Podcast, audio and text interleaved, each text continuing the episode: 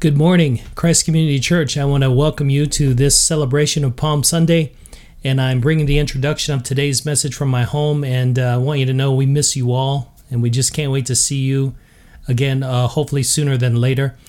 We want to encourage you to join with us in unceasing prayer for our nation, for our community, and for the world, and pray especially for those members of Christ Community Church who are healthcare workers. Guys, we need to lift them up as they enter the fray here, and as they enter our cults out elsewhere. So help us to pray for them. Today's message is a flashback, actually, meaning we're going back to John chapter 12. So if you have your Bible, you can turn to John chapter 12, because that's where John puts the triumphal entry story. And the context of that story today is the king's arrival, but leading up to that is we begin with Mary's anointing of Jesus. In John 12, verses 1 through 3, I want to read it to you. It says, 6 days before the Passover, Jesus came to Bethany where Lazarus was, the one Jesus had raised from the dead. So they gave a dinner for him there, and Martha was serving them, and Lazarus was one of those reclining at the table with him.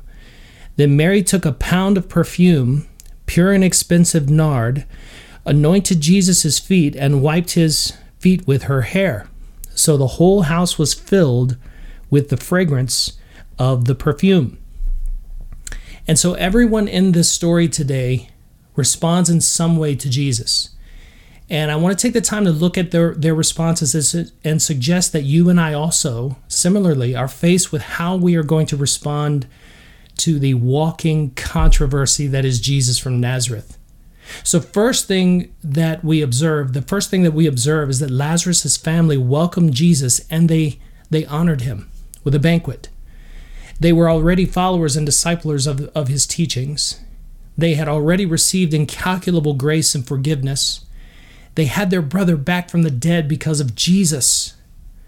So they demonstrated their gratitude and esteemed him by throwing a dinner party in his honor. And let me briefly mention the definition of honor and why that's so important in the text. The Greek word for honor is the word timao. It's the word timao.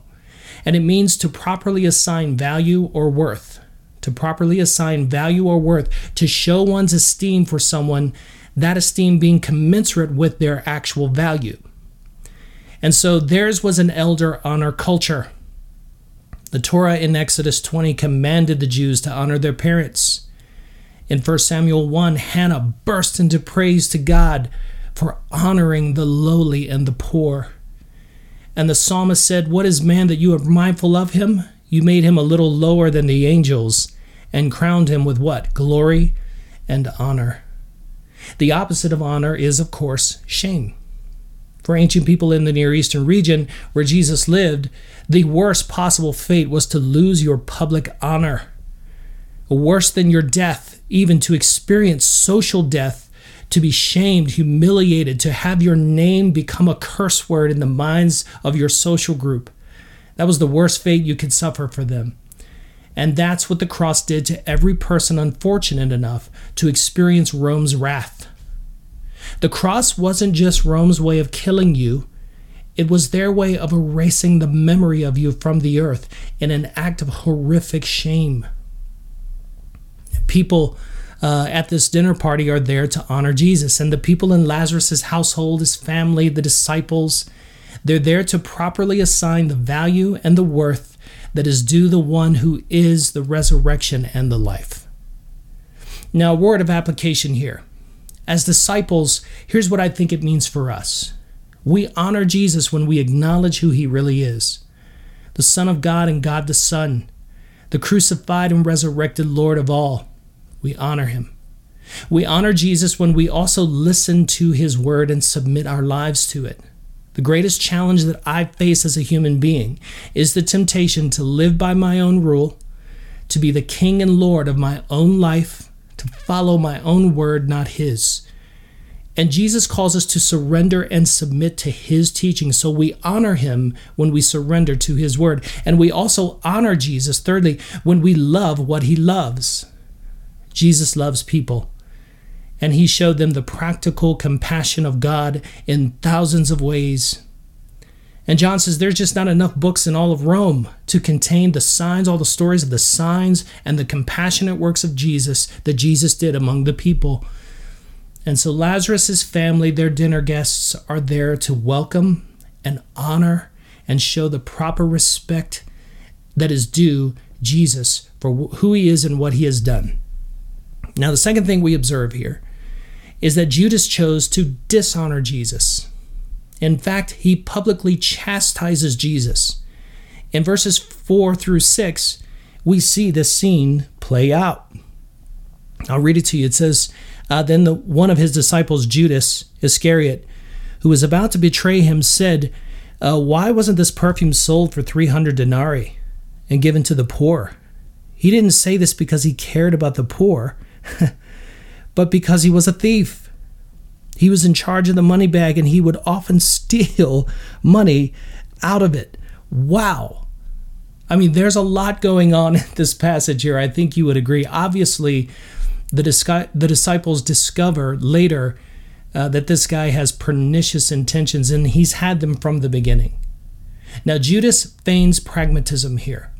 Now, to be sure, ministering to the poor and the needs of those who are down and out, that is close to the heart of Jesus. He said in Matthew 25, he said, "As you have done it to the least of these, you have done it to me." But Judas has just chosen the lesser priority. There will be no shortage of opportunities to minister to the poor. But right now, Mary has chosen the better of the two, to honor Jesus. And I want to be clear about this. The extravagance of her gift is an expression of how much she valued her Lord. She offered him an extravagant act of honor and worship. Lavish praise is always appropriate for the disciple. And sometimes we have to make pragmatic choices, and many of you are faced with those dire, difficult choices in your businesses and with employees and the rest.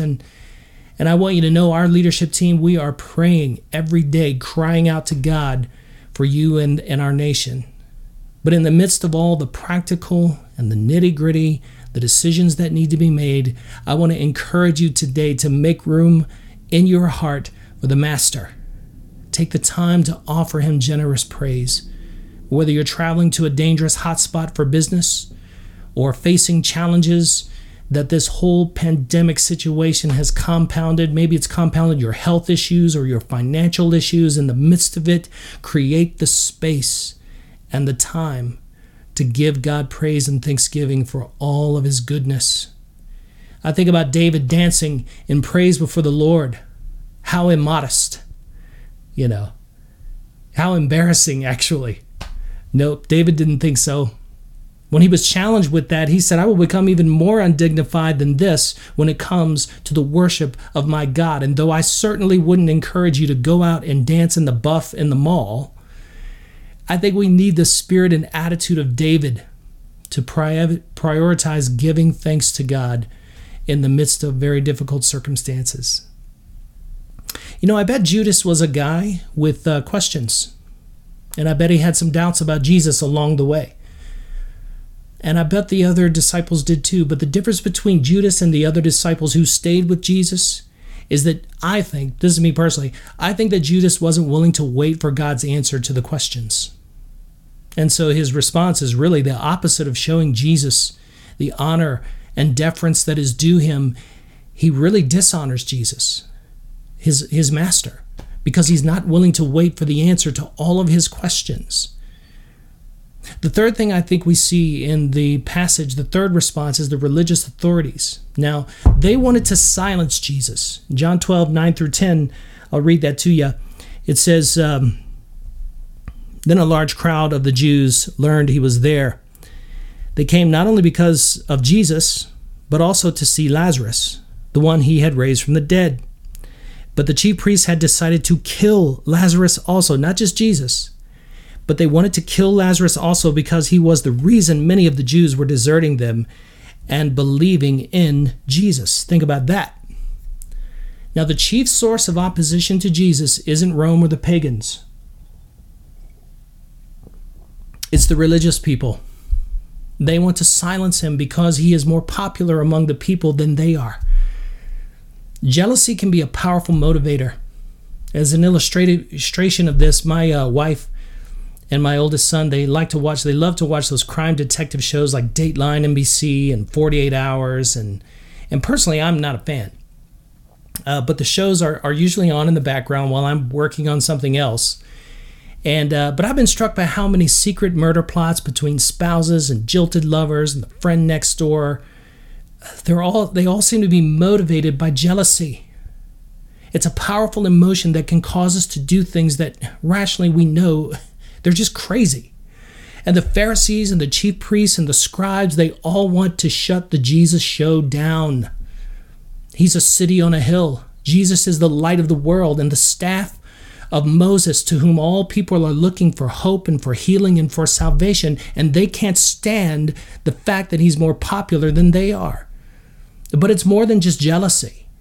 It's more than just the jealousy of his stratospheric success. No, they want to silence him because he has publicly humiliated them and taken their honor. As an honored master or leader, your greatest prize in life is the social deference and esteem that people show you. And the worst thing that can happen to you is not death. It's not your physical death in this world. It's dishonor.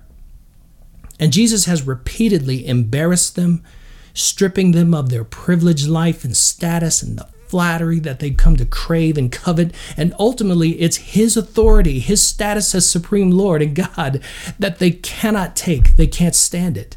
So it's not just jealousy. It's the fact that Jesus has embarrassed them publicly and shamed them publicly. And you and I have a choice today. Will we show him the extravagant worship and praise that is due him by surrendering to his teachings and his word, regardless of how hard things get in the world today? Or will we resist his lordship, resist the coming king? The ultimate act of honoring and glorifying Jesus is to acknowledge him as your king, sovereign, reigning over you. And so I've asked Pastor Patrick to lead us through the triumphal entry passage today. God bless you. Love you guys. Hey, church, that was awesome. I think Jeff laid out a perfect experience and setting for what the triumphal entry is all about. The day has come, and it is the Passover. It's a festival week. And so the city is swelled to 2, 3, 4 times its original size. The inns and the places where people can sleep are overburdened. So throughout the city, people are camping outside the city walls. And so as Jesus and this crowd that came to witness and hear about raising Lazarus from the dead, as that crowd travels towards Jerusalem, it acts like gravity, pulling more and more and more people together. And so we pick up in John chapter 12, verse 12 through 15. And this is what John the Apostle writes. He says, "The next day, when the large crowd that had come to the festival heard that Jesus was coming to Jerusalem, they took palm branches and went out to meet him. They kept shouting, 'Hosanna! Blessed is he who comes in the name of the Lord, the King of Israel.' Jesus found a young donkey and sat on it, just as it had been written, 'Do not be afraid, daughter Zion. Look, your king is coming, sitting on a donkey's colt.' Because the city had swelled up and people had been drawn to Jesus, there was also this nationalistic fervor. When they started shouting and saying, 'Hosanna,' others began to lay cloaks down and palm fronds are being waved. These are all symbolic. There's a big message being told here. They're receiving a king. The crowd wanted their own kingdom. They wanted something like they had in the past. And so as Jesus is coming down, the energy and the excitement begin to build. And they began shouting and recalling what is said in Psalm 118, Hosanna. And Hosanna literally means, save us now. Save us now. We want salvation. But they're a little bit off on the salvation they believe that they need, because they add a little tagline at the end of it. In Psalm 118, it doesn't say the King of Israel. They add that part. Now, John's giving us the ability to see that this is true. It is the King of Israel, but nonetheless, they've added it because the palm fronds were a symbol of nationalistic fervor. To be a nation unto themselves, to be distinct from Rome. Palm fronds were used during the Maccabean revolt. In fact, in a couple years, when the nation of Israel does revolt against Rome, they mint their own coins and they put a palm frond on those coins. And so as they begin to wave these palm fronds, what they are revealing is their desire to want their own kingdom. They wanted Jesus to make war against Rome, but instead, what did Jesus come to do? Make peace with God. And visually, Jesus is actually portraying this. That's why the prophecy is so amazing in Zechariah 9. He's coming sitting on a donkey. This isn't a war horse. This isn't a conquering king. This is someone who's coming in the form of a servant to be a beast of burden for all people. And now the town and the city may overlook that, but that's nonetheless what's taking place. Jesus is coming to be a burden and to be a servant for all. And so at the end of this, the praise of this people is faulty. It's incomplete. It's broken. It's misguided. But you know what John's doing? John's permitting us to see the double meaning.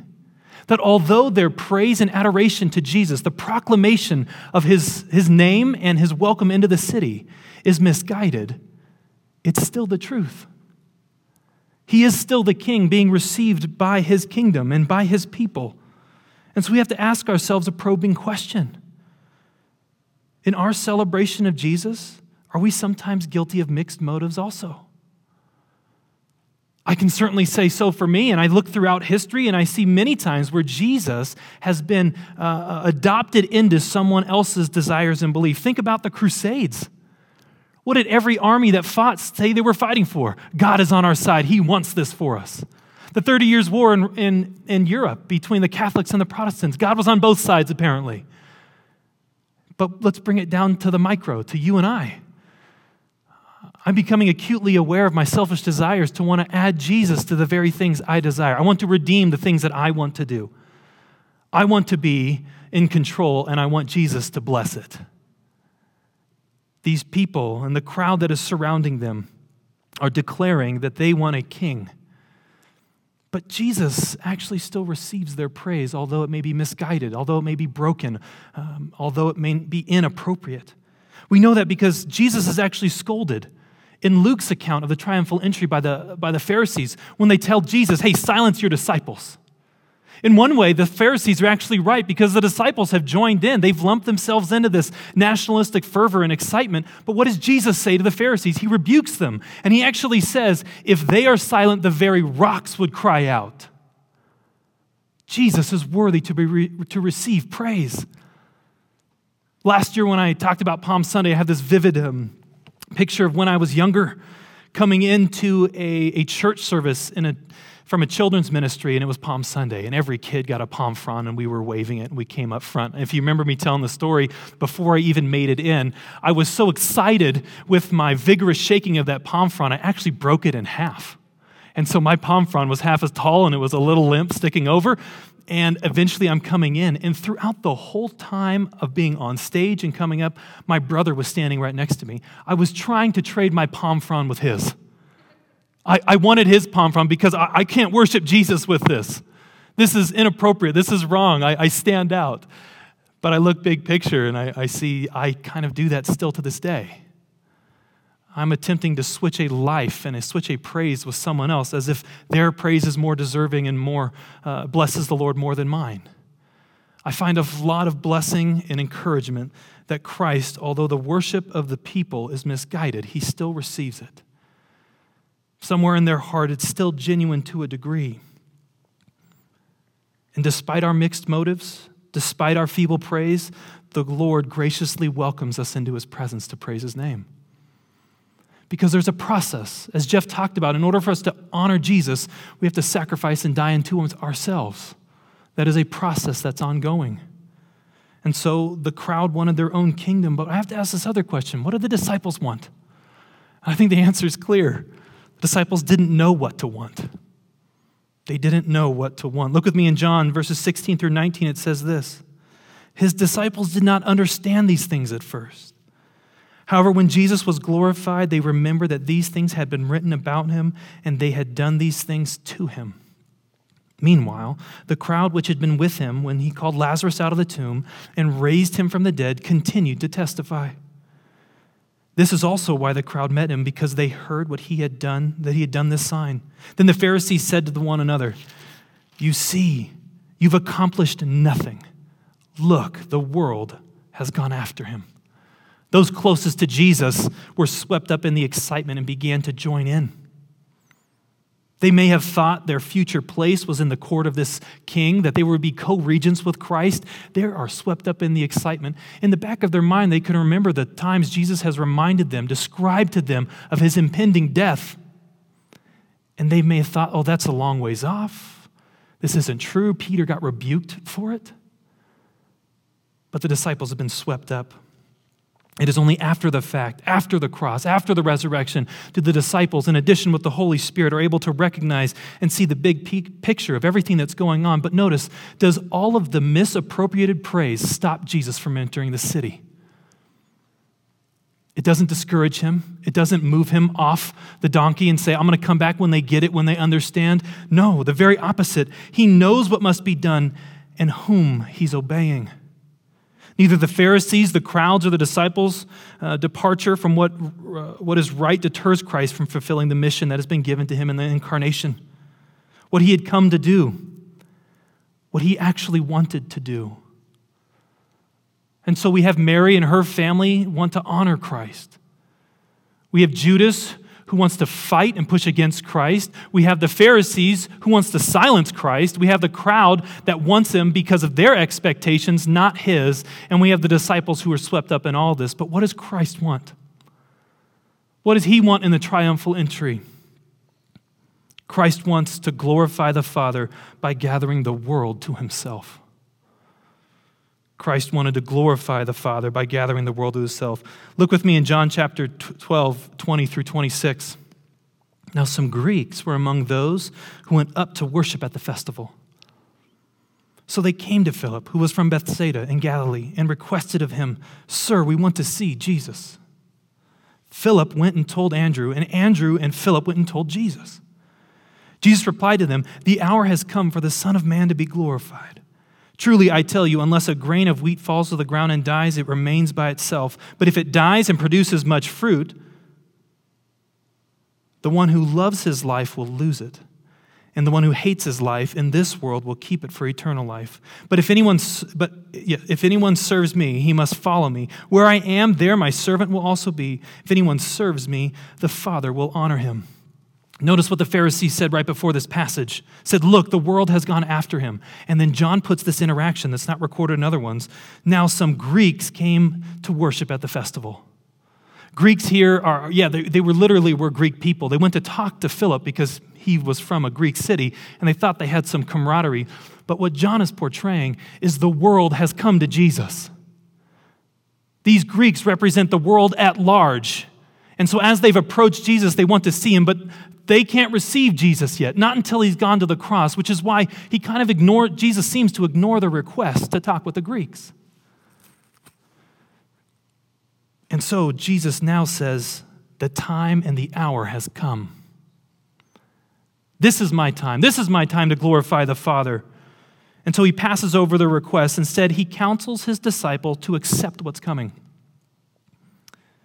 They'll have a choice to make, to believe in him or to reject him, to remain devoted to self-exaltation or to practice self-denial, which is why he says, if a grain doesn't die, it cannot produce fruit.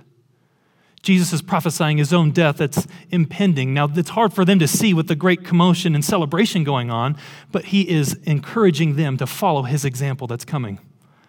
And so he tells them, anyone who loves this life will lose it, and anyone who hates this life will have eternal life. We've heard this quoted many times. I'm sure it's kind of familiar, but given the context of the passage, what he is describing is you need to stop. Anyone who fills their life with self-absorption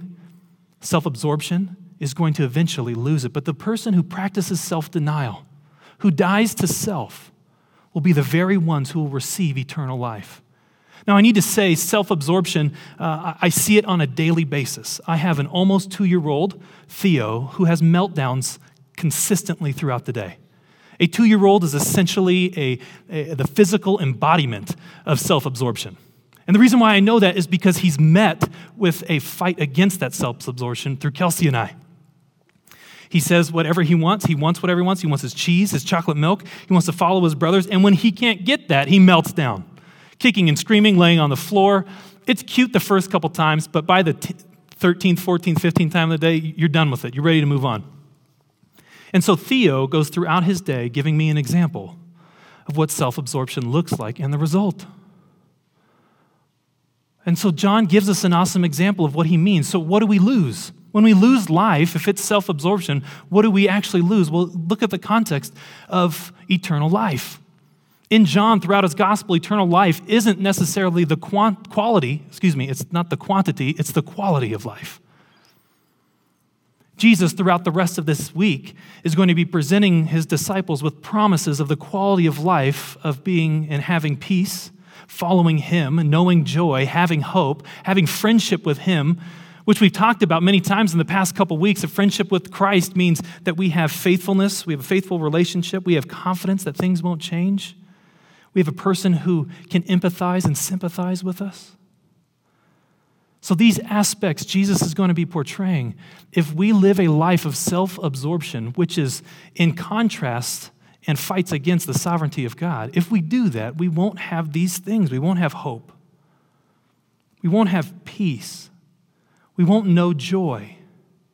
We certainly won't be content. We'll forget what satisfaction feels like. And so Jesus is presenting his disciples with a choice. Hate this life. He actually tells us in Mark chapter 8, verse 34, it says, calling the crowd along with his disciples, he said to them, if anyone wants to follow after me, he must deny himself, take up his cross and follow me. Are we willing to do the same? Or are we like the other subjects in this story who really just wanted what they want?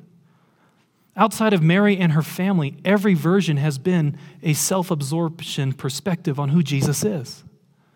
Whether it was a challenge, whether it was a desire to just have him approve and give us what we want, meet our expectations.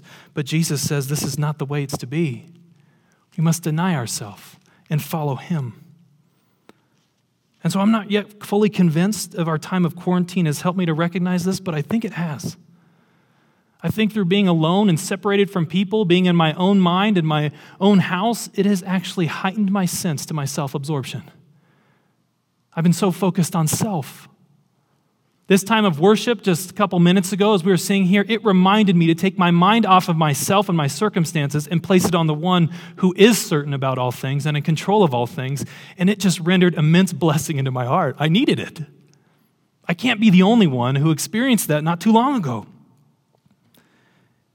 And so any idea of wanting the quality of life that Jesus is offering will be threatened by self-absorption.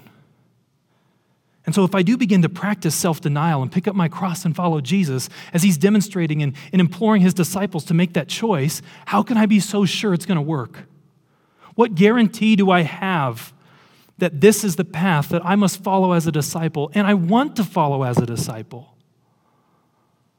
I think Jesus gives us some awesome explanations in the next couple verses because it helps us to understand the guarantee he's giving us in following a life after his, a life of sacrifice, a life of service. John 12, 27 through 33 says, now my soul is troubled. What should I say? Father, save me from this hour? But that's why I came to this hour. Father, glorify your name. This is my favorite verse in this whole section. Then the voice came from heaven. I have glorified it, and I will glorify it again.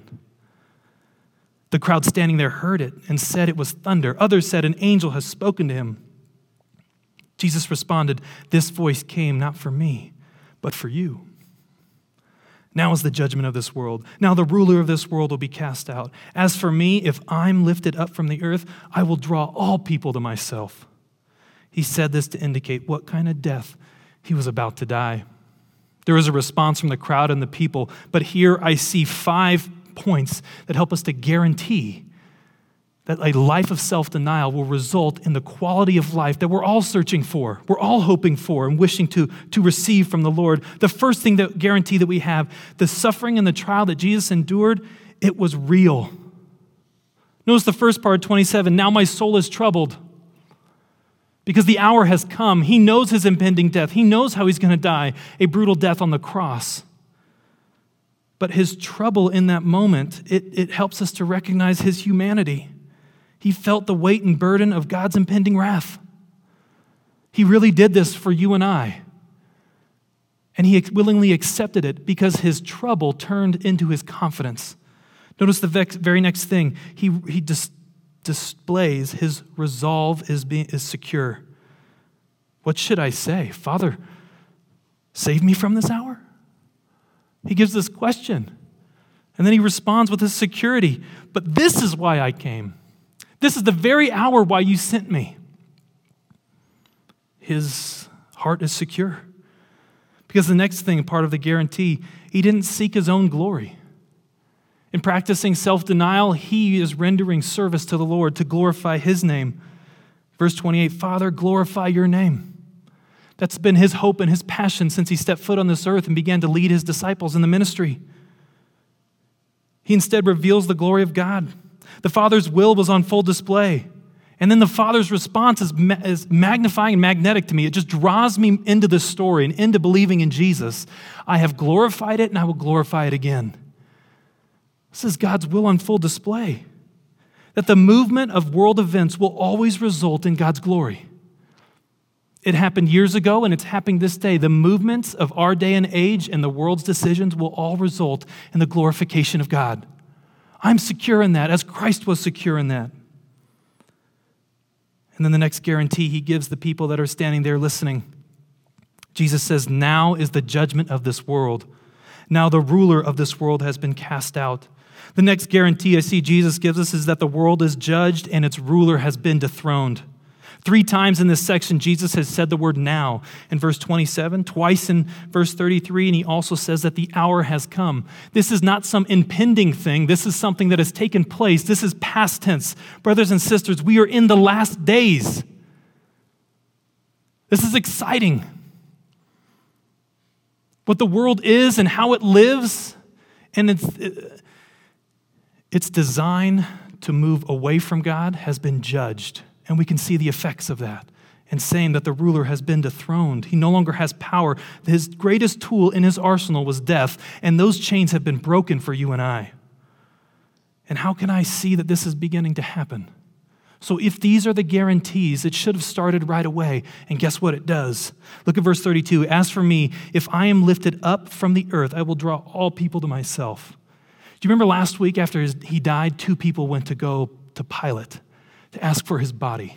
And it's striking, it's odd. Why would these secret disciples leave the security of anonymity and go and get Jesus' body and honor him like a king? It was all these great signs, but I think John is writing it's a fulfillment of verse 32. If I am lifted up, I will draw all people to myself. Isn't it significant that 2 men from the very camp that put him on the cross were the first 2 to go receive him and treat him as king? Jesus was lifted up. He was drawing people to himself, and he's doing so now. It hasn't ended. And so we are left with the decision that Pastor Jeff has already mentioned to us. What's our response to Christ going to be? The triumphal entry is a fantastic picture of celebrating Jesus. Is that going to be our choice? Will we honor Jesus like the crowd and celebrate him as long as he meets our expectations? Or begin to turn on him once they realize that he didn't come to give them what they wanted?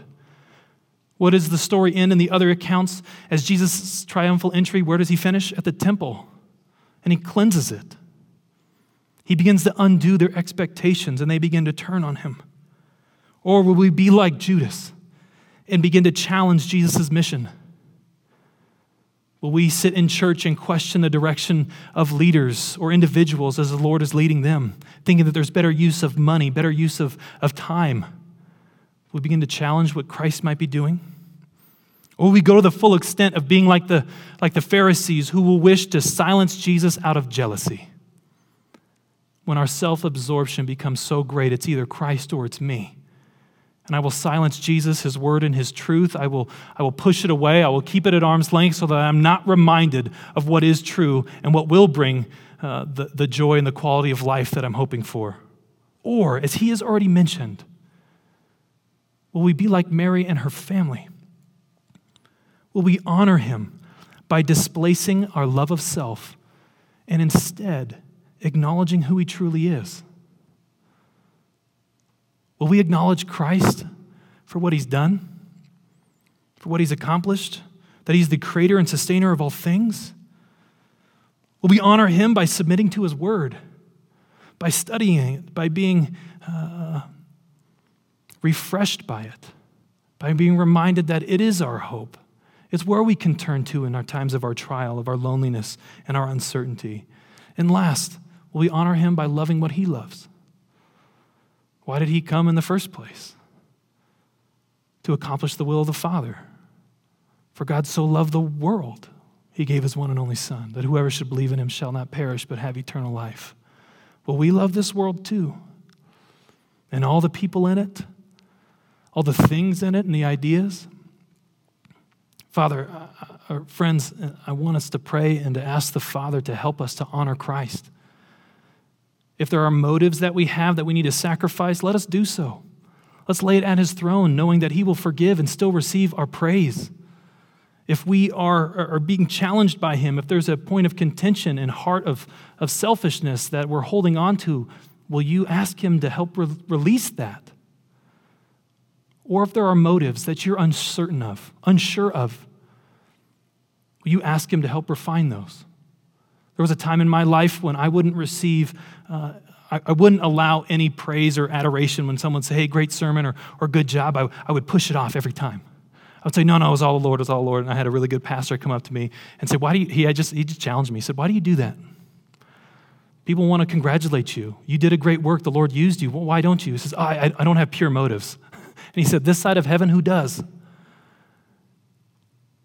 And that was a great freedom that I have, that I can stand before the Lord knowing that, yeah, I'm bringing a broken palm frond, that I still have some self-absorption. I still love my life to some degree, but I see it eroding day by day as I follow Christ, because there is a greater hope and desire to honor him in the life that I receive because I do so.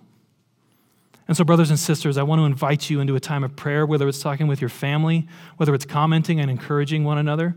How is he leading you to die to self and to follow him? That is an honoring, that's a principle of honor that we can demonstrate and celebrate Christ. So will you pray with me? Our Lord and our God, we ask you for help, and we ask you for eyes to see and hearts to believe that honoring you is the joy that we're searching for, that honoring you by acknowledging who your Son is, by believing and obeying his word, by loving what you love, those things, Father, can you crystallize them in our head and our heart to help us practice them and live them out, that we can follow your Son and experience the quality of life and know its richness that the world does not know. And Father, I pray for brothers and sisters. I pray for people who may be listening, who are tuning in, that have an experience of distance from you. Father, will you draw near to them? Will your Spirit nourish them and feed them and ask them to join you in your presence and glorifying your name? For what your Son has said, glorify your name, Father. And we can't wait to hear what you have to say when you respond. I have glorified it, and I will glorify it again. It's in your holy name that we pray. Amen.